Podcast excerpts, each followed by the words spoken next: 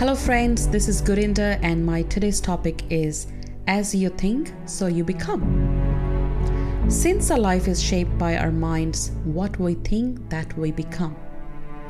As the mind is nothing but thought stuff, whatever is in one's mind will reflect in his words.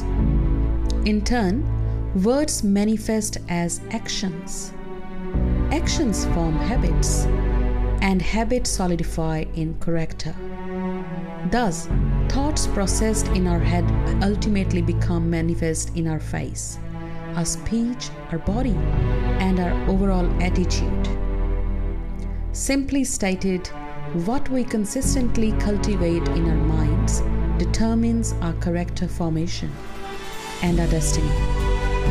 For that reason, if a person wants to change the character formation in him, he can do so by consistently changing his thoughts. Thus goes the proverbial expression man is the architect of his destiny. Thank you.